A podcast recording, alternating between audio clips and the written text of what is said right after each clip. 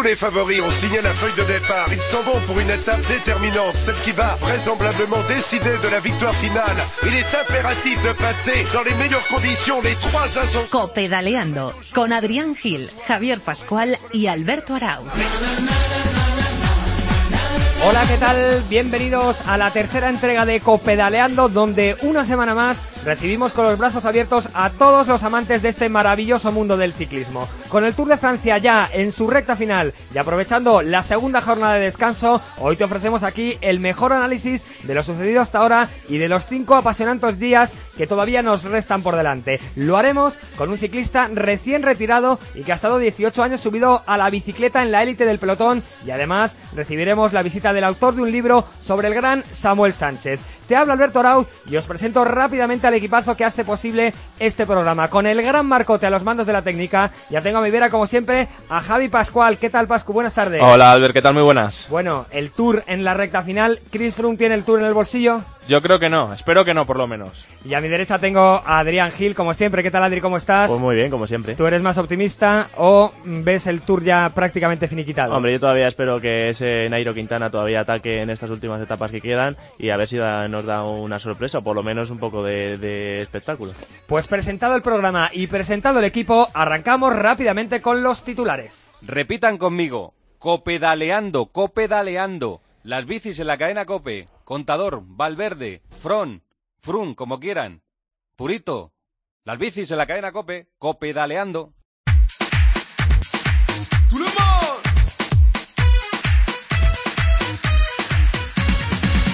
A falta de cuatro etapas para llegar a París, Chris Froome domina con suficiencia la clasificación general, Pascu. Lo hace con un minuto y 47 segundos de ventaja sobre Bauke Molema, con 2.45 respecto a Andan Jace y con 2.59 sobre Nairo Quintana. Un año más, el murciano Alejandro Valverde es el mejor de los españoles en la ronda gala, Adri. Pese a su papel como gregario de Quintana, el murciano es quinto clasificado a tan solo 32 segundos de ocupar plaza de podio. El equipo Movistar, único representante español en el Tour, lidera con solvencia la clasificación por equipos. Los de Eusebio Unzue aventajan al conjunto Sky en más de 6 minutos y buscarán repetir el éxito que ya lograron en la pasada edición. El eslovaco Peter Sagan acumula registros históricos en el Tour de Francia. El campeón del mundo acumula ya tres victorias en la presente edición y en las 100 etapas que ha finalizado en su carrera ha quedado 51 veces en el top 10. El equipo Tinkoff lidera la lista de premios del Tour. La formación rusa, que ha obtenido tres victorias de etapa con Peter Sagan y posee el maillot de la montaña con Rafael Maesca, encabeza la lista con 87.850 euros por delante del Dimension Data y del Ethics. Movi- Movistar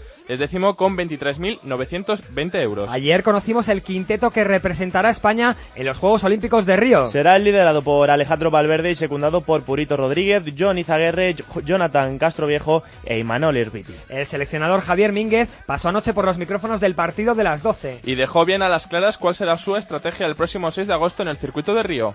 Indudablemente, Valverde es el hombre que tiene más posibilidades, pero la carrera hay que correrla. Eh, el papel es una cosa y la teoría nunca pierdes una carrera en la habitación, la pierdes en la carrera, ¿no?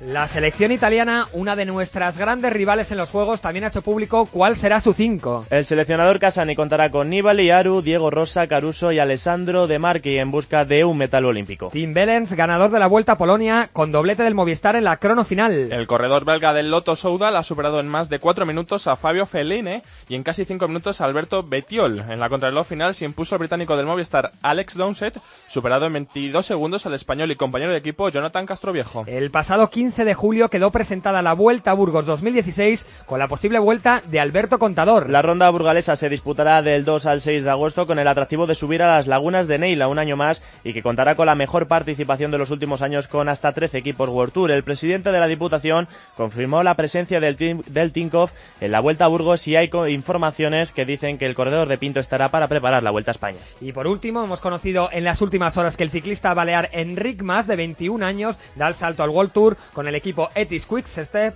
Así que nuestras más sinceras felicitaciones desde aquí, desde el equipo de Copedaleando. Y cuéntanos, Adri, ¿cómo pueden comunicarse con nosotros todos nuestros oyentes? ¿Cuáles son nuestros canales en las redes sociales? Pues ya sabéis que tenemos abiertos todos los canales de comunicación entre vosotros y esta redacción, donde esperamos vuestros comentarios, propuestas, críticas, todo lo que queráis a través del correo electrónico, a través del mail, copedaleando.cope.es, a través del Facebook, facebook.com barra copedaleando, y a través del Twitter, que lo estamos arrasando, estamos teniendo mucho éxito. Alberto, somos arroba copedaleando. Y supongo, Adri, que ya habrá un montón de mensajes sobre todo lo sucedido esta semana, sobre el sprint de Froome sin bicicleta y sobre el resto de noticias que venimos contando durante toda la semana en Copedaleando. Así es, Albert. Por ejemplo, Paloma Díaz considera que de lo de Froome fue lo más gracioso que ha visto en todo lo que lleva viendo ciclismo. Si no fuera por él, no habría de qué hablar en este Tour de Francia. Carmelo Obregó considera patético la actitud del actual líder del Tour y considera que si hubiera sido otro corredor ya estaría descalificado. Marcos Gutiérrez dice a través de Twitter que este Tour está siendo muy aburrido. Naido parece que ha llegado muy justo porque si se supone que llega bien, no sé a qué está esperando para atacar. Y por último, Lucía Hermida nos cuenta que es un buen equipo el que llevamos a Río. Si todos ayudan a Valverde con el buen estado de forma que tiene, seguro que conseguiremos el oro. Pues agradeciendo como siempre toda vuestra colaboración y todos vuestros mensajes, os seguimos leyendo y interactuando con vosotros. Hola a todos, soy Paco González, te invito a vivir el mejor ciclismo, no con Erifrade, que es muy malo, sino con los compañeros de Copedaleando. Hoy tenemos en Copedaleando el placer de hablar con un ciclista que colgó la bicicleta este año, pero que durante 18 temporadas amó y vivió el ciclismo como pocos corredores. Siempre ligado a la estructura de Eusebio Unzue, este madrileño de San Martín de Valdeiglesias puede presumir de haber ganado etapas en las tres grandes vueltas, además de conocer y moverse en el pelotón como pocos. Pablo Lastros, ¿qué tal? Buenas tardes. Hola, buenas tardes y sobre todo agradeceros esta llamada, la verdad que me ha hecho mucha ilusión. No, muchas gracias a ti, Pablo. Lo primero, ¿qué hace Pablo Lastras el año 1 después de dejar el ciclismo? Bueno, pues os cuento, sobre todo lo primero, dar un saludo a todo el equipo de Copedaleando, ¿vale? Ahí imagino que están ahí a la cabeza, pues Erifra de Kike Iglesias, que están allí al pie del cañón en el tour, ¿verdad? Eso es. Ahí están. Muy bien, y luego también pues a los colaboradores como Pereiro, Machín, Pasamonte, Saumu, Jesús Alañá, también gran amigo, ¿vale? Nacho Lavarga, o sea que de verdad un abrazo para todos. Y bueno, pues os cuento, este año todavía pues eh, no lamentablemente, la, ahora me di cuenta del alcance de la lesión que tuve, de la gran lesión, Sí. y eso, me dijeron que iban a ser de 20 a 24 meses, llevo ahora mismo 16 y a día de hoy llevo ya un mes sin dolores, con lo cual estoy muy contento, sigo haciendo rehabilitación cada día, unas, ya he bajado un poco las, las intensidades y sobre todo es tener continuidad. Y entonces a día de hoy es eso, eh, documentándome mucho, Sí. preparándome, formándome, siguiendo el ciclismo de una manera anónima, pero sobre todo pues eso, a través de, de prensa escrita, de, de radio, de televisión, pues os sigo, sigo a tope, entonces eso, pues poco a poco me voy ahí haciendo un pequeño libro, por si luego tengo que, un manual, pues luego tengo que darlo de cara al, al 2017, porque poco a poco, ya os digo, me voy sintiendo bien, me voy sintiendo eh, casi persona al 100%, con lo cual eso pues me podré ya incorporar al mundo laboral, ¿no? Y sobre todo pues qué mejor hacer que, que, que dar, devolver un poco al ciclismo de todo lo que me ha dado a mí, ¿verdad? Y con estas buenas noticias que nos cuentas, Pablo, ¿qué ideas tienes de cara al futuro? Sabemos que te sacaste hace un tiempo el título de director. ¿Te gustaría, por ejemplo, algún día formar parte de, la dirección de Movistar, como han hecho compañeros tuyos como Chente García Costa? ¿Te gustaría? ¿Lo tienes en mente o tus miras van hacia otros lugares? Bueno, sobre todo yo pienso que también hay un paso importante, eh, lo que os decía antes, sobre todo para aprender mucho, se ve todo muy distinto una vez que dejas el, el ciclismo, ¿vale? Entonces hay un año ahí de transición, que es bueno no perderlo, estar todavía, lo que os digo, formando, entonces, eh, pero no pasar del sillín al sillón del coche, Mm, ¿verdad? Entonces mm, yo es lo que estoy haciendo, esa transición. Y luego, pues bueno, evidentemente, claro que me gustaría seguir vinculado en el equipo Movistar. He estado 21 años con ellos y bueno, tengo todavía una reunión pendiente con, con Eusebio y bueno, pues ya, ya hablaremos, pero la verdad ahora no me preocupará, lo único que me preocupa es quedar bien 100, al 100%, no voy a que me comprometa y luego realmente pues el- la intensidad con las que se vive, ya no solo el ciclista, sino todo el staff de alrededor, pues eso, concentraciones, eh, las carreras, eh, ir a, a ver etapas, ¿verdad? Eh, Entonces eh, tengo que estar bien, el cuerpo tengo que estar bien porque aún todavía tengo alguna secuela, entonces eh, ahora mismo no me lo planteo, pero sí, sí me gustaría continuar, la verdad. Y sobre todo eso, pues un poco formando, formando a, a chavales, sí que me veo ahí muy, muy capacitado. Y como dices, Pablo, sigues muy atento a la actualidad, que hay algunos ciclistas que quizá al retirarse les gusta mantenerse un poco al margen, tú estás metido de lleno y supongo que estarás siguiendo este Tour de Francia, no sé cómo lo estás viendo y sobre todo la pregunta que se hace todo el mundo, ¿tiene ya Chris Froome este Tour metido en el bolsillo o todavía quedan cosas por pasar? No, a día de hoy ha demostrado que, que él es el más fuerte y su equipo es el bloque más sólido. Pueden pasar muchas cosas todavía. Fijaos también lo que pasó en la Vuelta a España el penúltimo día, lo que pasó en, el, en la anterior Vuelta a España, en la del año pasado. En el Giro de este año, Nibali también, cómo le dio vuelta, ¿no?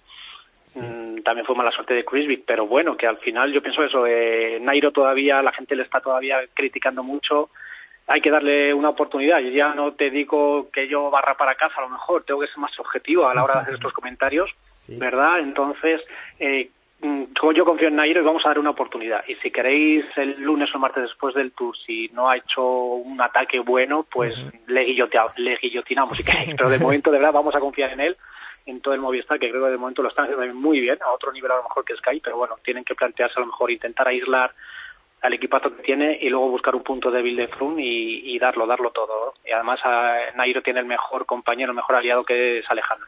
O sea, tú confías en que todavía Nairo eh, en estas etapas que queden pegue un gran hachazo y pueda intentar conseguir pues acortar esa distancia que tiene con Froome o porque si es cierto que, que quizás da la sensación a lo mejor de que vaya un poco, un poco justo de fuerzas.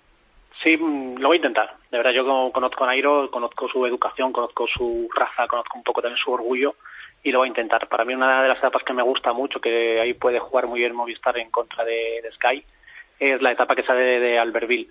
Eh, vale, entonces esa etapa que hay un puerto de salida, eh, esa, como decimos nosotros, va a haber rock and roll y rock and roll del bueno.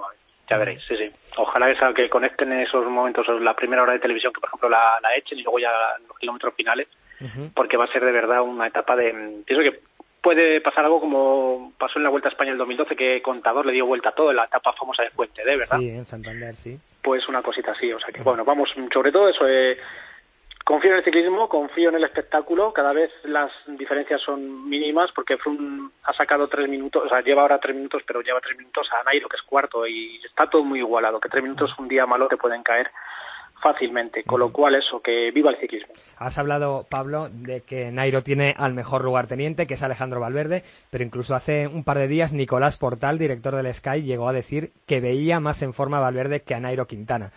Tú que conoces bien a los dos, mm, ¿crees que es así? ¿Crees que en un momento dado Alejandro Valverde podría asumir los galones de jefe en este Tour de Francia? Pues mira, ahora mismo dame a mí eso, dame dos mm, jefes de filas en un equipo, como puede tener ahora mismo Movistar, que no solamente uno, con lo cual pueden jugar las dos, las dos bazas. Está claro que el ciclismo es un deporte de, de resistencia. Y uno de los puntos fuertes de Alejandro es esa madurez que tiene, esa resistencia. Y de Nairo, que si analicéis un poco todas las vueltas grandes que ha corrido, su mejor semana ha sido siempre la última, la tercera semana. Entonces, son corredores resistentes y, ya lo dijo Froome, que este año había preparado el Giro, el, perdón, el Tour de otra manera, que quería ser fuerte la última semana, que es donde él estaba más débil otros años. Y entonces, con lo cual, pienso eso, que unos atacando, otros defendiendo, va a haber un muy bonito espectáculo. Se lo preguntamos a todo el mundo, Pablo, tú que también conoces fenomenal a Alejandro Valverde, ¿dónde puede estar el secreto de a los 36 años que me parece que tiene, cada año parece que va más? ¿Cuándo va a terminar esta progresión? ¿Cómo lo ves tú? Sí, pues mira, aparte de Alejandro, también eso, pues de aquí un saludo a Purito, a, a, Samu, a Alejandro y al mismo contador, que la verdad que luego cuando cuando ellos se vayan vamos a ver la grandeza y la leyenda que han sido estos corredorazos, ¿vale? O sea, desde aquí ahora mismo lo que tenemos que hacer es eh, apoyarles y disfrutarlo al máximo, tanto nosotros como espectadores como vosotros como periodistas, pues hablar bien de ellos. O sea, aunque lo hagan mal, hablar bien también, que bueno también. Entonces, ahora mismo Alejandro está en un punto de su vida, corre porque le gusta, no corre por dinero, evidentemente que tiene que ser remunerado porque te está jugando la vida y eso no tiene precio. Pero ese es un momento, a mí me pasó algo a los 30, en el 2011 tenía yo 35 años y me pasó algo así, algo parecido, que corría porque me gustaba, enfocaba que eran los últimos años de mi carrera deportiva y dabas el máximo, disfrutas mucho. Entonces, si disfrutas, consigues mm, gestionar todas las capacidades de otra manera, o sea, la capacidad de sufrimiento, la capacidad de cuidarte, la capacidad de sacrificio, todas estas cosas me parecen tonterías, pero que como no las tengas, al final te hundes o te, te dan un puntillo más los últimos años de tu carrera deportiva o te hunden. Y a mí, por ejemplo, me, levantaron más y Alejandro, pues ya lo estáis viendo. Es un corredorazo que disfruta muchísimo, hasta cuidándose. Y Pablo, te quería preguntar sobre ese sprint de, de Frun ahí sin, sin bicicleta, eh, provocada también por esa, esa mala organización del Tour de Francia. Eh, ¿Crees mm, justa esa decisión por parte de los jueces de, de no quitar tiempo a, a Chris Froome? Sí, totalmente. Eh, bueno, por parte os voy a contar un poco lo, mi punto de vista, ¿vale? eh, al quitar los seis kilómetros finales, la zona esa lunar del Mont Ventoux, pues la gente, es la misma gente, se bajó, se bajó a la zona de meta a, donde estaba toda esa zona de, de, arbolada, de pinares, entonces se, aglomeró más gente. Es cierto que a lo mejor mm, faltaba seguridad, con lo cual el Tour, entre lo del arco que se hundió del último kilómetro hace unas etapas, más esto, será tiene que servir un precedente tanto al Tour como a la Unión Ciclista Internacional de hacer un protocolo de seguridad ya. Y luego, el incidente está totalmente eso, pues la moto de televisión frenó, que tampoco hay que ocuparle a ella. Yo creo que frenó por no pillar a algún espectador, seguramente. Eh, habría que preguntar un poco pues al cámara y al piloto. Eh, al frenar iban tan pegados tan rápido, claro, no tuvieron tiempo de reacción ni de escapatoria porque estaba todo el mundo y chocaron. Con lo cual, eh, el reglamento dice eso, el ciclista igual que las motos cuando corren en MotoGP o Moto2, Moto3 tienen que entrar en meta, aunque se queden sin gasolina pueden entrar empujando la moto, pues esto es lo mismo, tienes que llevar tu, tu, herramienta de trabajo. El reglamento dice que era expulsión. Eh, fue una circunstancia extraordinaria que ya os he dicho un poco para mí los desencadenantes sí. y para mí actuó muy bien el Colegio de Comisarios, que es al final que toma la decisión junto con el, el, el organizador del Tour de Francia, señor Purdon, y actuaron muy bien. Hay que ponerse, por ejemplo, tú, si tú tuvieses un corredor en un equipo y, y, le hubiese pasado, ¿qué te hubiese gustado? Pues que hubiesen actuado igual, ¿verdad? Uh -huh. Y luego otro, la otra regla es eso, que te dan el tiempo del grupito donde vas. El grupito era Molema, Portefrun, Molema entró, entonces le dieron el tiempo de Molema, con lo cual la norma y la regla pienso que está bien usada. Para mí fue una, un momento delicado, difícil, y lo usaron de una manera, pienso que justa y solidaria, que es lo que hay que buscar muchas veces. Eh, Pablo, ya la última. Ayer conocimos la lista del seleccionador Javier Mínguez para los próximos Juegos Olímpicos. ¿Qué te parece esta lista? ¿Estás de acuerdo? ¿Te parece bien que se rodee Alejandro Valverde de gente de su confianza? Eh, aparte de su confianza, sabemos que son grandes trabajadores y sí. hay que llevar a otra opción. Ya hemos dicho antes con pues, jugar siempre con tus jefes de filas, como puede ser en este caso Pulito. Pulito también un merecido uh -huh. para ya el broche definitivo a su carrera deportiva, que no tiene que demostrar nada. Pulito lo mismo, va y va a disfrutar. Uh -huh. Si se tiene que poner a disposición de Alejandro, lo va a hacer. Y si tiene que jugar su baza, lo va a hacer. Y además son corredores los dos ganadores. Y luego los otros tres son trabajadores que a día de hoy físicamente están muy bien, que saben, han corrido, tienen experiencia de, de controlar grandes pelotones en grandes pruebas internacionales, eh, con lo cual el equipo está muy compensado, muy sólido, muy fuerte y, ganador. Con lo cual eso vamos a ir de favoritos junto con Italia, sin desmerecer a ningún otro, como puede ser Frun o la selección colombiana también, que va ahí con toda la artillería, ¿no? Y imagino que puede llevar eso a Pantano, a Nairo, a Rigoberto Urán. Uh -huh también a igual a Tapuma, pueden llevar también a Chávez, con lo cual es otra selección favorita. Entonces eso, para mí ahora mismo España favorita y la decisión de Javier Mínguez es para de aplaudir. Y qué bonito sería ver a Alejandro Valverde colgarse una medalla de oro en uno de sus últimos años de su carrera, ¿verdad? Sí, por supuesto. Le, yo creo todavía eso, el ciclismo le debe un Alejandro y puede ¿por qué no? Puede ser la Olimpiada. Aparte, eso, el último campeón olímpico que hemos tenido ha sido Samu Sánchez. Y ahí está un poco el ejemplo, ¿no? Que si corren bien, como ese año creo que fueron, pues fue eh, Contador, sí. fue Desastre, Samu, fue Freire y fue Valverde. Con eso lo cual, es. eso, eh, y mira lo que se consiguió. ¿Por qué no? Vamos a soñar. Muy bien, Pablo, pues te agradecemos un montón que hayas estado con nosotros. Es un placer eh, contar contigo en Copedaleando y te seguiremos molestando algún día si, si nos lo permites. Bueno, si no ataca Nairo, pues el lunes os. Muy bien, muchísimas gracias y un abrazo fuerte, Pablo. Gracias, un abrazo. Un abrazo. Soy Miguelito, Miguel Ángel Díaz, y os invito a que sigáis escuchando Copedaleando. Rubén Martín, Eri Frade, Kiki Iglesias. Ojito, que vienen pegando fuerte.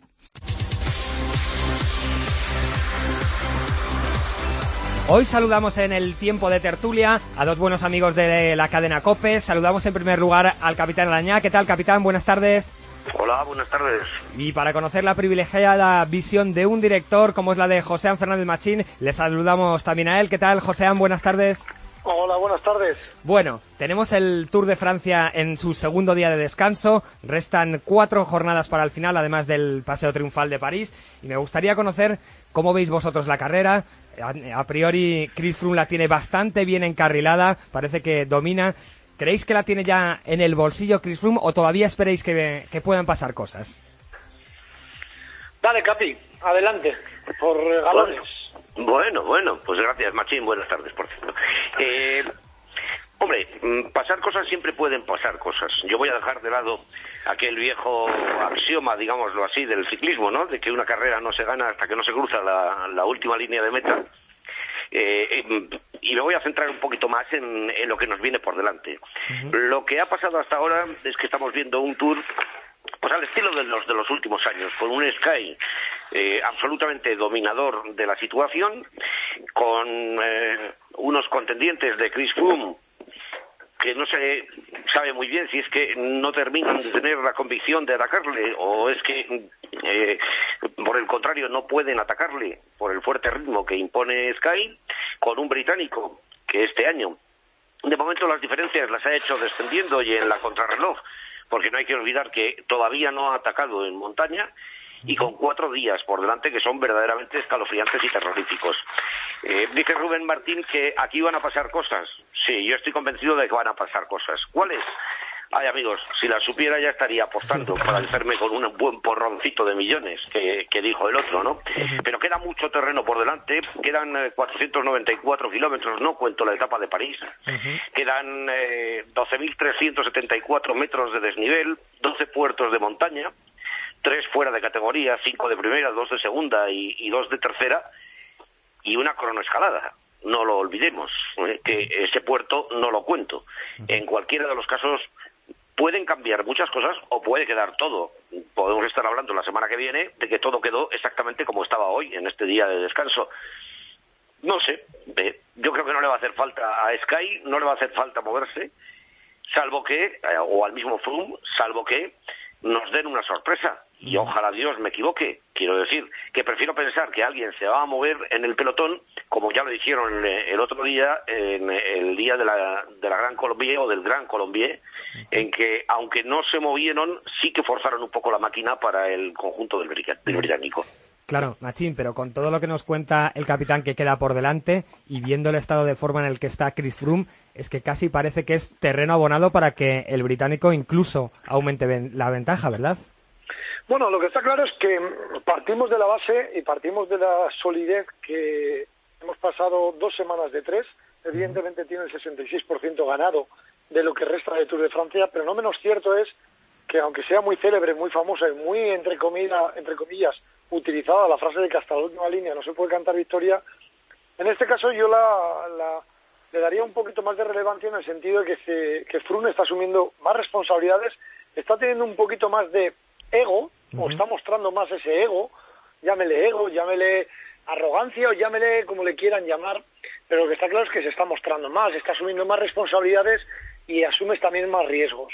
Está claro que en cualquier eh, momento, en cualquier situación, como pasó hace dos años en una rotonda, eh, siendo el favorito indiscutible también Chris Froome, se fue a dar con los huesos al suelo y perdió todas las opciones de poder disputar tan siquiera el Tour de Francia, no de ganarlo, sino de disputarlo. Entonces, yo creo que no hemos visto a un Nairo Quintana. Evidentemente, también soy consciente que ha venido con una presión añadida de todo un país, de un equipo, de, de un eslogan que como es sueño amarillo, y que todo eso a un corredor de alguna manera eh, joven, entre comillas, y sin el palmarés en esta carrera como la tiene evidentemente Chris Froome, va a pesar y le está pesando.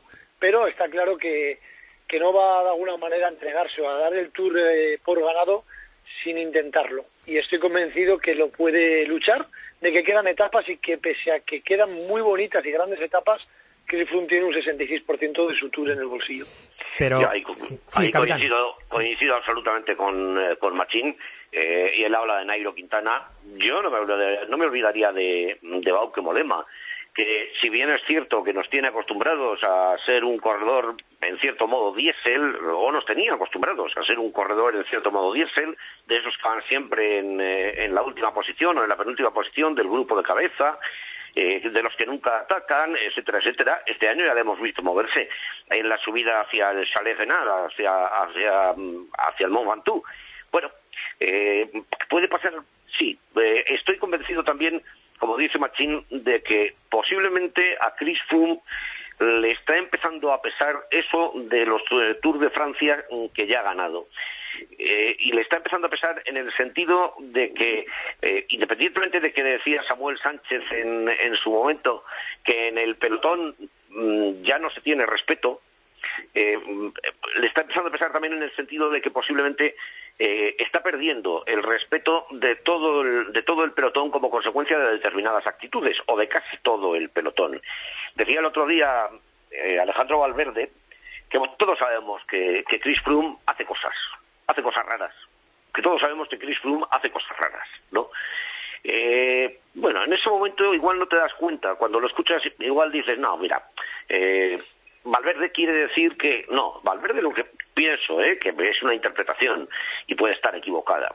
Valverde lo que quiso decir es que esas cosas raras están empezando a mm, a, a, entrar dentro del pelotón, que ese pelotón dentro de poco no va, no va a entristecerse si a Chris Froome le pasa cualquier cosa en el sentido deportivo. Es decir, si Chris Froome pierde este Tour de Francia, que como dice Machín, tiene ganado en un 66%, pero queda un 33%, no nos olvidemos, ojo.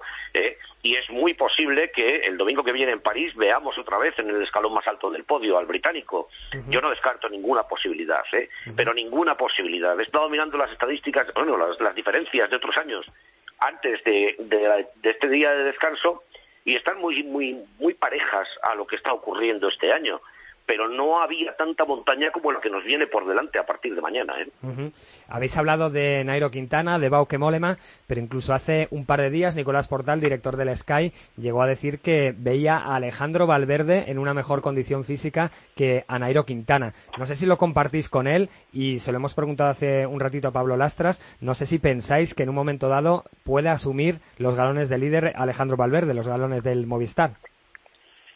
Evidentemente debería pasar por un movimiento táctico importante porque han iniciado y siempre lo ha repetido y además creo que para eso Alejandro eh, creo que deberíamos muchas veces esto suele pasar eh, deberíamos de alguna manera agradecer y eh, sobre todo valorar muchísimo más pese a que lo hacemos puesto que un corredor como Alejandro Valverde yo que he sido muchos años director y que tengo todavía digamos el chip de director os digo realmente que un corredor como Alejandro Valverde pasa muy pocas veces en la historia. Alguien que es capaz de poder disputar la carrera más importante por etapas de, de, del año, disputarte una carrera de sprint, disputarte una vuelta de una semana siendo absolutamente competitivo, contra el O, sprints masivos, sprints reducidos, repechos, puertos. Alguien como Alejandro Valverde eh, pasa muy pocas veces en la historia del ciclismo. Ya no te estoy hablando ni de la historia actual del ciclismo español ni de la anterior, te estoy hablando del ciclismo mundial y creo que es alguien que en cuanto lo perdamos lo vamos a hablar mucho más, pero lo que está claro es que la premisa del liderazgo que iniciaron con eh, Nairo Quintana al empezar este Tour de Francia no lo va a romper Alejandro Valverde. Lo que sí está claro es que se necesita un golpe táctico y un, eh, digamos, una fuga por delante de algún compañero para hacer una actuación un poco agresiva, entre comillas agresiva digo un poco porque tiene que ser bastante agresiva para que realmente meta tiempo, porque en un tú a tú ahora mismo sinceramente yo no veo metiéndole tiempo a Alejandro Valverde a Cristo. Uh -huh. Pasa por hacer un movimiento táctico importante y un eh, atrevimiento por parte de su equipo Movistar. Bueno, en cualquiera de los casos, eh, lo que es evidente, y también coincido con Machino, lo que es evidente es que Alejandro Valverde va a estar al servicio de, de Nairo, de, pero de todas las maneras, de todas, todas. Otra cosa es que eh, Nairo, en cualquiera de estos cuatro días que nos viene por delante, flaquee en un punto determinado y Alejandro se quede, se quede ahí delante y pase a ser entonces él el líder de, Movistar. Pero también coincido con Machín en que en un cara a cara, en un tú a tú, si no es a, través de ese movimiento estratégico, de, de, una distracción en la que le puedan pillar a Chris Froome, que ojo, que también la puede tener, como la tiene todo el mundo, eh, eh, se vaya por delante Alejandro y consiga meter tiempo, difícilmente eh, estaría en condiciones de optar a mucho más que, que al podio. Y ahora alguien me dirá, eh, ¿Y cuántos corredores hay que han ganado el Tour de Francia sin que nadie diera un duro por ellos a la hora, y hablo de duro por, por las monedas que, circulaban en aquel entonces a la hora de, de salir de ese Tour de Francia? El último ejemplo lo tenemos, lo tenemos bien claro. Es eh, ese buen amigo y, compañero en, en, las tareas de comentarista de, de COPE, que es Oscar Pereiro. Nadie, nadie contaba con él ni al iniciarse el Tour de Francia de, 19, de, de 1996, no, perdón, de 2006 ¿eh? ni por supuesto cuando en Pirineos perdió una minutada. Luego tuvo la suerte o el saber estar de meterse en, en una fuga bidón camino de Montelimar, se colocó de líder y, por las circunstancias que todos sabemos terminó ganando el Tour de Francia, pero terminó ganándolo. Es decir, y, y luego Alejandro Valverde es un corredorazo como la copa de un pino. Es evidente que eh, un podio en el Giro de Italia este año un podio en el Tour de Francia ya sería lo más lo más de su carrera. Y coincido también con Machín. El día que Alejandro deje el ciclismo profesional mm, vamos a acordarnos mucho de él como nos vamos a acordar de muchos otros sin ir más lejos del Pencas con el que acabáis de hablar de, de Pablo Lastras ¿eh? Pero él ya tiene puesta la semillita, ¿eh? que ya tiene su equipito de, y su escuela de ciclismo, que ya me da la impresión de que van a ir con la filosofía del bala. Ese Valverde que va a ir además a, los Juegos Olímpicos, ¿qué os parece eh, el equipo? Eh, ¿Veis a Valverde coronándose ahí en Río de Janeiro con esa medalla de oro? Machi... Sí, evidentemente, evidentemente eh, digamos, el planteamiento táctico en el cual ha, depositado con su confianza Javier Mínguez es absolutamente loable, pero yo soy más partidario que cuando tienes eh, más bazas, poder jugarlas, ¿no? Porque el hecho de tener solo una baza y alguien del carácter de Alejandro Valverde debería pasar por llegar eh, en un grupo reducido y imponerse al sprint. Porque está claro que si mueves tácticamente la carrera eh, o señalas muy, a, digamos, a grandes rasgos eh, tu gran favorito, evidentemente muestras tus, tus condiciones y tus cartas tácticamente.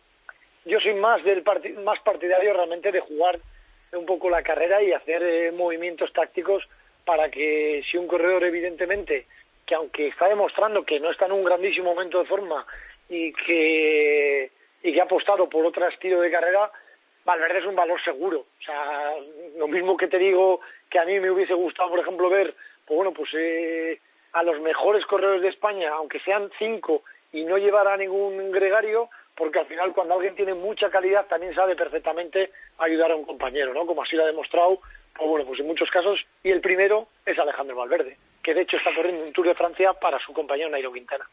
No, yo no voy a no voy a teorizar como tampoco lo está haciendo Machín, ¿no? Sobre si es o no es el 5 más adecuado para los Juegos Olímpicos o, deja de serlo. Eh, mira, cada cada español llevamos un seleccionador de fútbol en en, eh, el, en el alma, vamos a decirlo así, o en la cabeza, ¿no? Y cada amante del ciclismo llevamos un director deportivo eh, en la cabeza. Y luego resulta que muchos cuando nos ponemos a jugar a directores deportivos, eh, con perdón de la expresión, la cagamos vilmente. Eh, bueno, lleva estos cinco corredores. Mm, puede tener la opción de rematar o de remachar con Valverde. Puede tener la opción de remachar con Purito. Mm, los Juegos Olímpicos es una carrera totalmente distinta. Pero totalmente distinta de entrada porque, primero, llevas poca gente, no es como un campeonato del mundo, que no puedes controlar en cierto modo la carrera, es decir, la carrera está descontrolada siempre. Y segundo, de los de los cinco que lleva España, en este caso, tiene que tiene que haber dos que puedan, que sean capaces de, de intentar luchar por la medalla en la contrarreloj. Ya no hablo ni del oro ni de la, no, por la medalla en, en la contrarreloj individual. Eso limita muy mucho y eso hace que eh, la táctica y la estrategia tengan que ser mm, totalmente distintas a la, a la de cualquier carrera. Eh, se trata de llevar entonces cinco corredores, y yo no sé si Machín coincidirá conmigo o no, se trata de llevar cinco corredores que puedan correr, vamos a decirlo así, a la contra. En teoría, sobre el papel hay selecciones más fuertes. Hemos conocido la italiana, hemos conocido la francesa, eh, etcétera, etcétera. En teoría, sobre el papel hay selecciones más fuertes. En, Pekín se corrió a la contra y terminó con la medalla de oro de Samuel Sánchez. Y él lo decía ayer se trata de llevar cinco matadores, vamos a decirlo así, cinco tíos que sean capaces en un momento determinado de meterse en un grupito cabecero y de ganar eh, esa medalla. Como en Pekín, ¿verdad, capitán? Como, en Pekín. Como en Pekín, lo decía Samuel Sánchez, ¿no? Bueno, y todo depende también de cómo se desarrolle la carrera, leñe. Es que eh, teorizar ahora mismo es tremendamente difícil, porque tú imagínate que yo digo, no, es que se ha dejado a Samuel, que pienso que podría haber ido, eh, cuidadito, eh, es que se ha dejado a fulanito, es que se ha dejado a menganito, es que tenía que haber llevado, en lugar de a este, tenía que haber llevado al otro. Y ahí resulta que eh, uno de los que ha llevado, que no son de los de relumbrón, eh, por ejemplo, Erriti, bueno, pues va y te gana una medalla. ¿Y entonces qué ocurre? Pues que, que yo me quedo con el culo al aire, ¿no? Y, la verdad, no es cuestión de quedarme con el culo al aire. Yo creo que para de alguna manera resumir un poquito lo que está diciendo el Capi, que, que evidentemente coincido en todo lo que en lo que estamos exponiendo por ambas partes, hay una cuestión que es bastante clara en el, que el sentido que marcamos mucho las cartas con un corredor como Valverde y no deja de ser una opinión y no deja de ser de alguna manera el respeto que tengo hacia el seleccionador, porque una vez que se hace una selección lo que tenemos que hacer es, eh, digamos, ayudar y promover y, y, animar, por una sencilla razón, porque los corredores tienen sentimientos y los corredores a veces cuando dices que la selección no es la mejor, a veces alguno de ellos se siente un poco señalado y eso no es bueno de alguna manera para poder afrontar un, unos Juegos Olímpicos y una selección en las mejores condiciones, ¿no? Y no quiero entrar en esa dinámica, sino que quiero entrar en la dinámica que cuando marcan las cartas, como es el caso de Alejandro Valverde, en una situación hipotética de 20 corredores, van a dejar un poco la tostada porque saben perfectamente que una fuga con Castro Viejo o con Herbiti, pese a que son grandísimos corredores, son gregarios. Significa que no vas a querer de alguna manera jugarte la baza con Castro Viejo con Herbiti. Es una opinión personal, pero evidentemente es, una razón, es un razonamiento muy claro y muy conciso dentro del grupo y dentro de los corredores. Eso significa que te la estás jugando ya de salida con Valverde. Conclusión, si van 20 corredores y, España lleva 3, van a dejarle toda la tostada para Valverde. Bueno, pues saldremos de dudas el próximo 6 de agosto. Josean, eh, capitán, os agradecemos un montón que hayáis estado con nosotros y os seguimos escuchando todas las tardes a partir de las 4 con el equipazo de tiempo de juego. Muchísimas gracias a los dos y un abrazo. Un abrazo.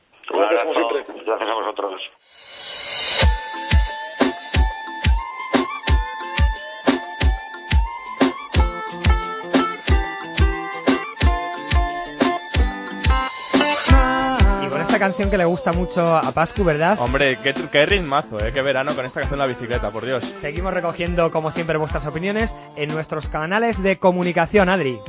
Carlos Jumilla dice, lo que está clarísimo es que Purito será la baza por si Valverde no está bien. Creo que es acertada la opción de rodear a Alejandro de gente que está acostumbrada a trabajar para él. Carmen Castejón, por su parte, nos cuenta que el equipo le gusta. Quizás hecho de menos a Luisle, dice, pero por el tema de la crono, por lo demás, buen equipo para currar para Alejandro y tener a Purito con esa libertad de movimientos. Darío Blas habla sobre el Tour, un tanto conservador que estamos viendo. Dice que hace mucha falta contador, que siempre lo intentaba y animaba a las carreras. Nairo no parece que esté bien y Froome parece que va sobrado. Y Alberto, seguimos recogiendo los votos en nuestro Twitter, donde preguntamos si tiene Froome en el bolsillo el Tour cuando afrontamos la tercera y última semana. Son más de 390 votos y el 86% considera que lo tiene prácticamente hecho, mientras que el 14% cree que todavía no está tan claro y que le va a costar llevarse esta gran vuelta. Pues seguimos esperando vuestras opiniones, vuestros comentarios y vamos a ir ahora con una historia muy especial. Copedaleando con Adrián Gil, Javier Pascual y Alberto Arau.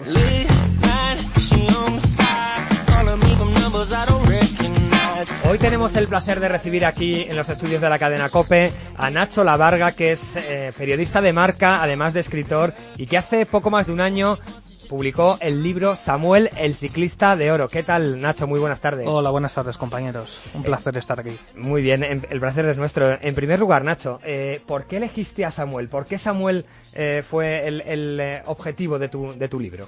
Es una pregunta que me la hace mucha gente, ¿no? Porque con otros corredores quizá más mediáticos, ¿no? Como Contador o Albert Repurito, pues la verdad que yo tengo 27 años, soy, soy jovencito, pero desde que, desde que me enganché al ciclismo, pues Samuel era uno de los corredores que, que más me levantaba de, del sofá, ¿no? Y luego, pues cuando tuve la, la oportunidad de entrar en marca, ya por 2009, también tenía otra revista, pues empecé a hablar con Samuel, a hacer entrevistas y no sé, yo creo que, que de esto que congenias, ¿no? Con Samuel es fácil porque ya sabéis vosotros en esta casa que, que es un hombre muy, muy amable y muy, muy buen comunicador. Y nada, llegó un verano, yo se lo, se lo planteé y digo, bueno, pues a ver qué me va a contestar, ¿no? Porque yo todavía no era nadie, la verdad que era un chaval. Uh -huh. Y no, no quiero decir que sea alguien, pero bueno. Y, y nada, ¿no? Y, y, la verdad que sorprendente, pues le, le encantó la idea. Y yo creo que le, lo que planteamos es lejos de lo que se hace ahora quizá con algunos libros que son muy de cocinar rápido en un añito, pues este lo planteamos a fuego, a fuego lento, ¿no? Pues un, un proyecto de tres años, hacerlo muy despacio, hay siete viajes a, a Asturias, hay creo que eran más de 100 horas de grabación entre él y todo su entorno, ¿no? Uh -huh. Entonces planteamos un proyecto a fuego lento y mira, pues al final salió este librito. Además un libro, Nacho, con un fin muy bonito, ¿verdad? Sí, la verdad que pues la parte de Samuel y la mía va destinada a la Asociación contra el Cáncer, en esa lucha contra el cáncer, que, que como sabéis y por desgracia, pues todos tenemos algún familiar que, que nos, que nos afecta, ¿no? Esta, esta enfermedad y mira, yo creo que es una buena, una buena iniciativa, ya llevamos casi 2.000 libros vendidos y todo lo que podamos sumar y ayudar, pues bienvenido sea. Pues si te parece, Nacho, vamos a saludar, eh, ¿por qué no?, al protagonista del libro. ¿Qué tal, Samu? Buenas tardes. Hola, buenas tardes, compañeros. Muy buenas. Bueno, eh, Samu, supongo que es bonito ver plasmado en un libro toda tu carrera profesional encima de la bicicleta, tus inicios. Mm, ¿Qué se siente al leer un, un, un libro sobre, sobre ti mismo? Hombre, es bonito y sobre todo, eh, a colación de lo que estaba apuntando ahora Nacho, de la manera en que se ha hecho, ¿no? No es el típico libro, pues eso, ¿no? Corta, pega, foto aquí, foto allá. Yo creo que eh, hay mucho componente humano, hay mucha historia de, la persona, también del personaje y todo ello, pues yo creo que es eh, gracias a Nacho que lo ha sabido entrelazar muy bien y ha salido, pues yo creo que una obra muy buena, una biografía muy fácil de leer, que a la gente le gusta mucho y que, bueno, que está pidiendo a gritos porque se amplíe, que haya nuevas historias y que con estos últimos años de mi carrera deportiva pues se haga otra parte.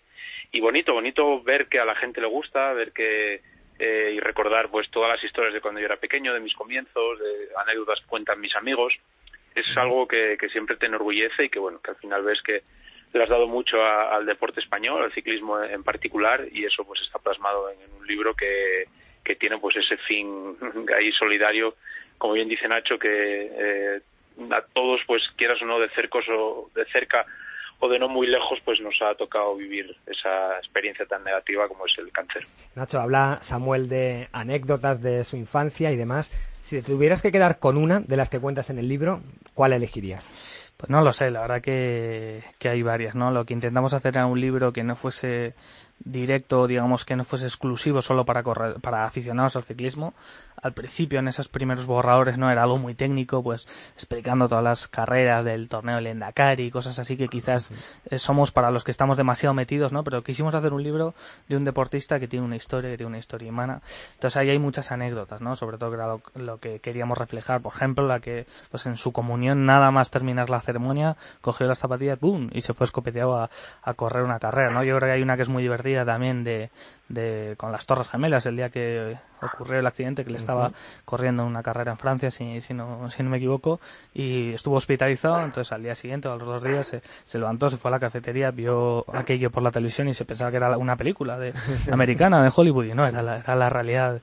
Y bueno, hay, hay historias de estas, ¿no? También de pequeño, pues que competían con una chica o, o el aquel o el aquel justo, el gesto que tuvo en Mieres. La verdad que hay varias historias de este de este calado también de los Juegos Olímpicos, lógicamente que mm. encima en este año olímpico es bueno bonito refrescarlo, pues el bendito 8, ¿no? Que somos una historia más o menos conocida, que le, que el brujo le dijo que iba a ganar él porque lleva ese dorsal, que en China es el, el número de la suerte y mira, pum, se lo llevó, ¿no? El Clines de, de Cándido, que era su padre, que, que no se acordaba de que corría ese día y en plena carrera está con el coche yendo a, a, al pueblo y de repente se, se acordó ¿no? y se metió en un bar y vamos, volviendo loco, pegando ahí unos chillos, la gente del bar decía, pero esto qué es, ¿no?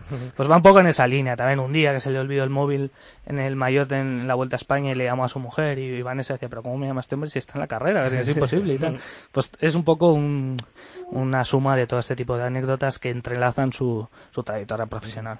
En el título del libro vemos eh, Samuel Sueño de Oro, sí, ese, oro ese oro de, de Pekín. Samu, ¿Hay un antes y un después en la vida de Samuel Sánchez y en la carrera después de aquel agosto en Pekín de 2008?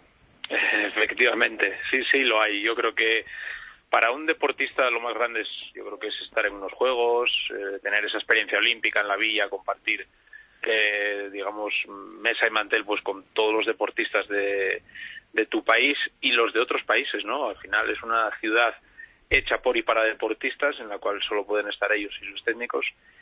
Y luego si encima lo, logras pues el metal más preciado que es el oro, pues sí que te cambia, sí que te cambia porque al final logras un hecho, un hito que es para, para, para la gente, yo creo que es más para la sociedad que para el mundo del deporte, ¿no? Quieras o no, eh, cuando España gana un oro, pues eh, los telediarios abren, eh, todo el mundo se siente eh, enorgullecido, la gente pues te empieza a reconocer por la calle, pues, pues por eso, ¿no? Porque has sobrepasado las barreras de tu propio deporte y sí que hay un antes y un después en, en, mi vida eh, como deportista y como y como persona no quieras o no te, te afecta también a, la persona Y Nacho, eh, tú, bueno, todos conocemos a, a ese Samuel ciclista, pero ¿cómo es Samuel persona? Es decir, ¿cómo es Samuel en, eh, en el día a día, de ese hombre que, que ha pasado esas historias de superación?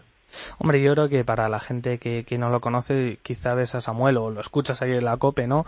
Con esa decisión y ese, ese tono y dices, joder, este, este hombre tiene, tiene demasiada personalidad, ¿no? Incluso que impone, pero yo creo que es una persona pues, muy cercana, muy, muy amable, yo creo que trata a todo el mundo por igual, yo creo que eso es algo que, que define para bien a un, a un gran líder, que él lo ha sido durante muchos años en, en Euskaltel, y mm, yo creo que es una persona súper súper cercana. Y luego si, si se lee el libro no que se habla con todos sus amigos ex entrenadores ex compañeros pues se ve eso no que, que es un, uno más y que y que es un enfermo de su profesión que se tiene como en detalle. Yo me, eh, me sorprendí mucho una vez que fui a su casa y a sus hijos no les deja tomar salsas no digo joder ya les tienes con dieta de, de ciclista Eh, cuida todo cuida de todo el detalle no vamos a dar un paseo Samu por aquí no no que es que tengo que descansar bueno que un paseo, ¿sabes? Con el, con el perro, con Gold por aquí, no, no, que es que tengo que descansar las piernas. O sea, es un profesional al extremo. Me acuerdo de una concentración en Villajoyosa cuando iba a Euskaltel que lo mismo, ¿no? La verdad que eso de, de vida monacal que dicen los ciclistas, Samuel Sánchez lo lleva al extremo. Ahora está en Sierra Nevada, eh, ni me imagino a sus pobres compañeros cómo los habrá tenido. Eh, Samu, nos dice Nacho que estás en Sierra Nevada. Próximo objetivo fundamental, supongo que es la Vuelta Ciclista a España. ¿Con qué intención en la cabeza, con qué objetivo va Samuel Sánchez a la próxima edición de la Vuelta Ciclista a España? Hombre, iba con unos, pero viendo la participación que va a haber, sigo con los mismos. Será una pequeña broma. Yo creo que la, la vuelta este año va a ser, uf, eh, si todos los que han dicho que van a ir confirman su asistencia, va a haber una participación mejor que la del Tour de Francia Sí. porque vemos gente que se ha retirado, gente que eh, por lesión o por enfermedad no están ya en carrera, digamos en el Tour, gente que ha renunciado al Tour de Francia, como es mi caso, para centrarse en la Vuelta a España, porque hay gente que sí lo ha hecho. Y va a estar, yo creo que muy, muy, muy emocionante. Luego hay un recorrido muy atractivo que incita, pues eso, a la guerra, a la batalla, a la emoción.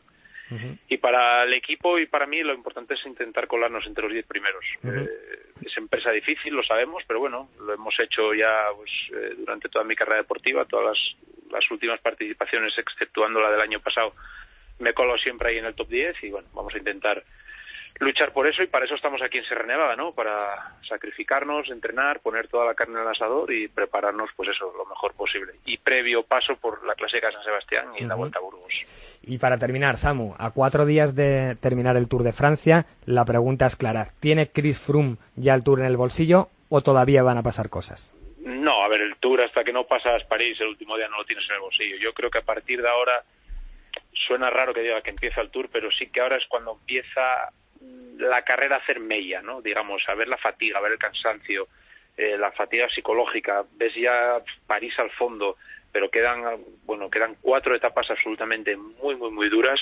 Hay que ser muy fuerte psicológicamente. Y ahora vamos a ver si, si sus rivales son capaces de atacarle y de él de aguantar, o si él está tan sumamente fuerte que es capaz de atacar y sacar más diferencia. Vamos a ver, yo creo que unos cuatro días de Tour de Francia muy movidos, donde la gente si quiere eh, o asaltar el mayo amarillo o mejorar su posición en la general, va a tener que, que moverse y, y apostar. Pero bueno, terreno hay para ello y vamos a ver que yo creo un espectáculo precioso. Bueno, Samu, pues te agradecemos un montón que hayas estado hoy con nosotros en Copedaleando y te seguimos escuchando toda la ta- todas las tardes a partir de las 4 con el equipazo de Tiempo de Juego. Un abrazo muy fuerte y muchas gracias, Samu. Otro para vosotros, un saludo Nacho. Y a ti, Nacho, agradecerte un montón, darte la enhorabuena por el libro. Todavía no lo hemos podido escudriñar, estamos muy liados estos días, pero tiene una auténtica pintaza y sobre todo, enhorabuena por el proyecto que hay detrás, a ti y a Samu, porque es fundamental y como dices, es una enfermedad que de una u otra manera nos afecta a todos de cerca, así que enhorabuena y, y muchísimas gracias por Nada, muchas gracias compañeros. Ahora entre el tour y la vuelta tenéis tiempo, así que en esa escapadita a la playa, en una mañana, en un día os lo leéis tranquilamente. Y nada, muchísimas gracias y para lo que necesitéis. Sigues escuchando Copedaleando con Adrián Gil, Javier Pascual y Alberto Arauz. Once upon a younger year, when all our shadows disappeared, the animals inside came out to play. Went face to face with all our fears, learned our lessons through the tears, made memories we knew would never fade. Y terminamos como siempre con el repaso de las novedades del resto del ciclismo en el sprint final. Carlos Coloma, campeón de España de mountain bike. Coloma, que formará parte de la delegación española en los Juegos Olímpicos de Río, se ha proclamado campeón de España de mountain bike en Maceda, en Orense. Coloma y sus compañeros del equipo MMR, el también olímpico David Valero y Pablo Rodríguez, impusieron un fuerte ritmo que hizo que fueran ellos quienes se jugaran la victoria. Finalmente Coloma se impuso con más de un minuto sobre Pablo Rodríguez, que corría en su localidad natal. Y en la versión femenina, la nueva campeona de España es Rocío Gamonal. La asturiana consigue así por tercera vez este galardón por delante de la andaluza María Díaz y la catalana Sandra Santañés.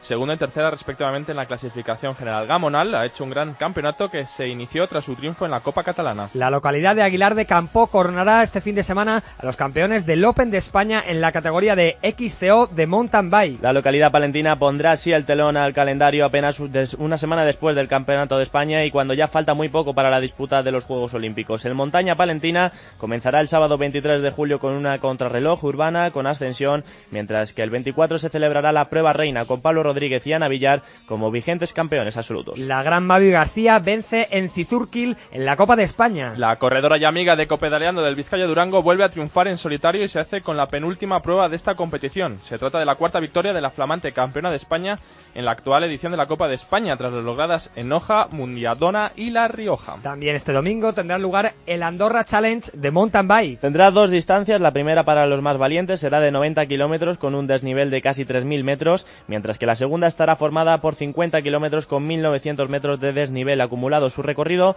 transcurre en su mayor parte por pistas favorables, forestales del Valle de la Cerdania, en un paisaje totalmente espectacular. Y hasta aquí llega esta tercera entrega de Copedaleando. Recuerden que mañana vuelve el Tour de Francia, que lo podrás seguir diariamente en Cope con Eri Frade, Quique Iglesias y el equipazo de tiempo de juego. Y que la semana que viene de nuevo tienes tu cita con el mejor ciclismo en cope.es. Muchísimas gracias por estar al otro lado y hasta la semana que viene.